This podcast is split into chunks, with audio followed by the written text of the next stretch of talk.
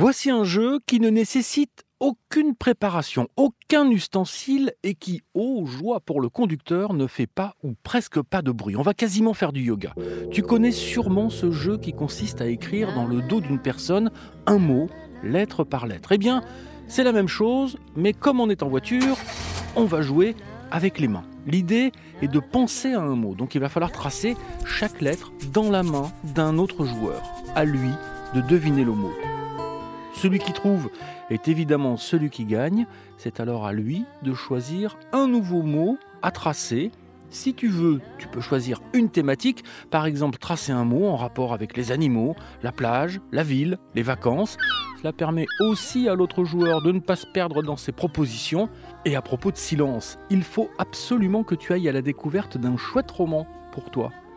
Et à propos de silence, il faut absolument que tu ailles à la découverte d'une chouette série de romans parus aux éditions Albin Michel Jeunesse et intitulée Pomme. Voici le tome 1, La révolte des enfants sauvages de Caroline Solé et Barbara Brun. C'est une histoire à écouter dans le podcast RTL Lis-moi une histoire et que je t'offre. La voici. Le Kid, 1984 habitants. Quelque part sur la planète Terre. Des bouts de bois flottent sur une eau verte et épaisse, au reflet de miel. Le fleuve Twain sépare le village en deux. Au sud, la zone urbaine avec sa gigantesque tour Giga. Au nord, la zone sauvage où se sont réfugiés les animaux. Tous les habitants du Kid vivent dans la tour. Enfin, presque tous. Sur la rive sauvage, des fleurs de guimauve parfument l'air d'une odeur sucrée. Tout est calme. Soudain, un aboiement vient troubler le silence. Le pantalon blanc crotté de terre, les cheveux rebelles, Pomme accélère en entendant la cloche de l'école retentir. Son fidèle compagnon Apache bondit à ses côtés. Chut, le cours a déjà commencé. Des boutons d'or brillent au pied des arbres et des papillons blancs crème virevoltent. Personne dans la cour, personne à la balançoire. Quand l'instituteur a le dos tourné, Pomme s'engouffre par la fenêtre, se laisse tomber au sol et rampe jusqu'à sa place, le dernier pupitre au fond de la classe. Mission réussie. Pomme se glisse sur sa chaise et sa frimousse pimentée de taches de rousseur pétille de malice. Pomme baille en laissant ses yeux errer sur le tableau noir criblé de chiffres. Elle préfère courir plutôt que compter, sa rêverie est interrompue par l'arrivée d'une autre retardataire qui pénètre pour la première fois dans la classe. La peau frissonnante, mais le regard fixe, la nouvelle élève s'avance prudemment dans l'allée quand JM, l'instituteur, lui fait signe de s'asseoir au premier rang. Son visage poupin contraste avec son air grave. Elle est vêtue d'une longue tunique ocre qui semble avoir pris l'eau et la poussière. Elle la porte avec tant de grâce qu'un silence sidéré envahit la salle. À la récréation, la dizaine d'enfants l'entourent pour lui poser des questions. Tu t'appelles comment? T'as quel âge? Tu vis où? Muette, la nouvelle élève pointe juste son doigt vers l'horizon. Oh Vous croyez qu'elle vit dans le camp? Le camp se situe tout au nord du village. Des familles exilées y vivent dans des tentes humides, tassées les unes contre les autres. Ce serait la première fois qu'un enfant du camp viendrait à l'école. Toujours silencieuse, la fillette s'éloigne du groupe et se réfugie sous un arbre. Elle n'a pas de sac ni de pique-nique. Pomme hésite, puis finit par la rejoindre et s'assoit sur le pneu qui sert de balançoire. Je m'appelle Pomme. Comme j'ai pas de parents, on a dit que j'étais tombée de l'arbre. Les enfants du giga me surnommaient pomme pourrie quand j'étais petite. Jusqu'à ce que je distribue quelques tartes et qu'ils tombent dans les pommes. Faudrait pas me prendre pour une prune. Tu t'appelles comment, toi? Mais la nouvelle reste muette. Pomme sort alors d'une boîte en fer un sandwich préparé à la hâte, plein de mayonnaise, et le coupe en deux. Elle tend un bout à sa mystérieuse voisine qui a l'air si triste et timide. T'inquiète pas, avec moi Pomme, on se fend la poire. Alors que les deux fillettes mangent en silence, Un grésillement se propage dans l'air. Le sol vibre lorsque des dizaines d'animaux apeurés sortent brusquement de tous les côtés. Des biches, des renards, des lièvres, des nuées d'oiseaux s'enfuient vers le nord.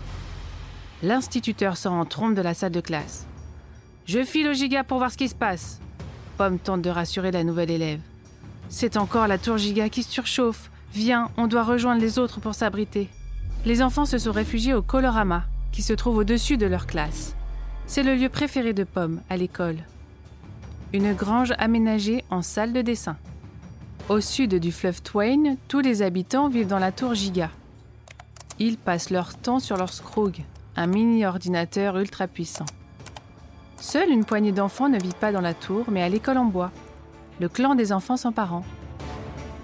Pomme, elle, vit dans une cabane avec sa grand-mère, au cœur de la forêt. Dans la zone sauvage, les enfants refusent d'avoir un Scroog. Ils préfèrent jouer près du fleuve construire des cabanes et dessiner au colorama. À cause de la tour Giga et des Scroogs, un grésillement se propage constamment dans l'air et perturbe la nature. La température augmente, la terre et les plantes s'assèchent et les animaux fuient. Dans la zone sauvage, un vent de révolte se soulève et ce sont des enfants qui organisent la résistance. Tu comprends le giga pépin de notre village demande Pomme à sa nouvelle camarade. Comme tout le monde passe son temps sur son scroog, ça grésille trop. Purée, ça me rend rouge colère. Pour protéger la nature, il faudrait éteindre les scroogs au moins une heure par jour. Il y en a marre des scroogs. Il y en a marre du giga. Alors, on fait quoi les filles et les gars?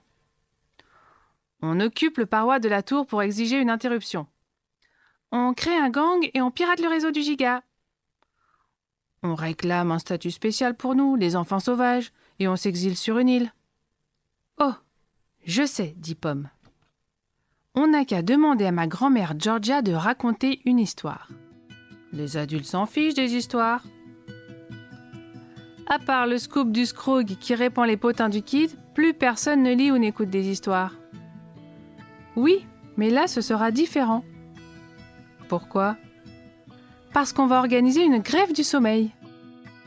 Après des nuits sans dormir, les adultes seront si fatigués qu'ils accepteront notre revendication éteindre les scrogs une heure par jour le temps d'écouter une histoire. Mais pour que le plan fonctionne, on va devoir s'allier aux enfants du giga. Ils ne voudront jamais, ils s'en fichent de la nature. À nous de les convaincre. On ne va quand même pas laisser la tour détruire le kid. Lorsque les enfants sortent du colorama, le grésillement fait encore vibrer le sol et les bêtes ont disparu. Pomme désigne la pancarte en bois plantée devant la grange à la nouvelle élève. Quand on aura trouvé le nom de notre bande, celle des enfants libres qui n'utilisent pas les scrogs, on le gravera là. Tu ne veux toujours pas me dire comment tu t'appelles? Sa voisine semble ne pas avoir entendu la question. Elle sort pourtant un petit carnet gondolé d'une poche de sa tunique et y inscrit un mot. Akenata. T'écris bien, s'exclame Pomme. Tu comprends notre langue alors? Akenata rougit légèrement, sans répondre. Pomme ne se laisse pas décourager. Tu viens avec nous, hein? On a besoin de toutes les forces pour convaincre les enfants du giga de suivre notre grève du sommeil. Foi de pomme sauvage.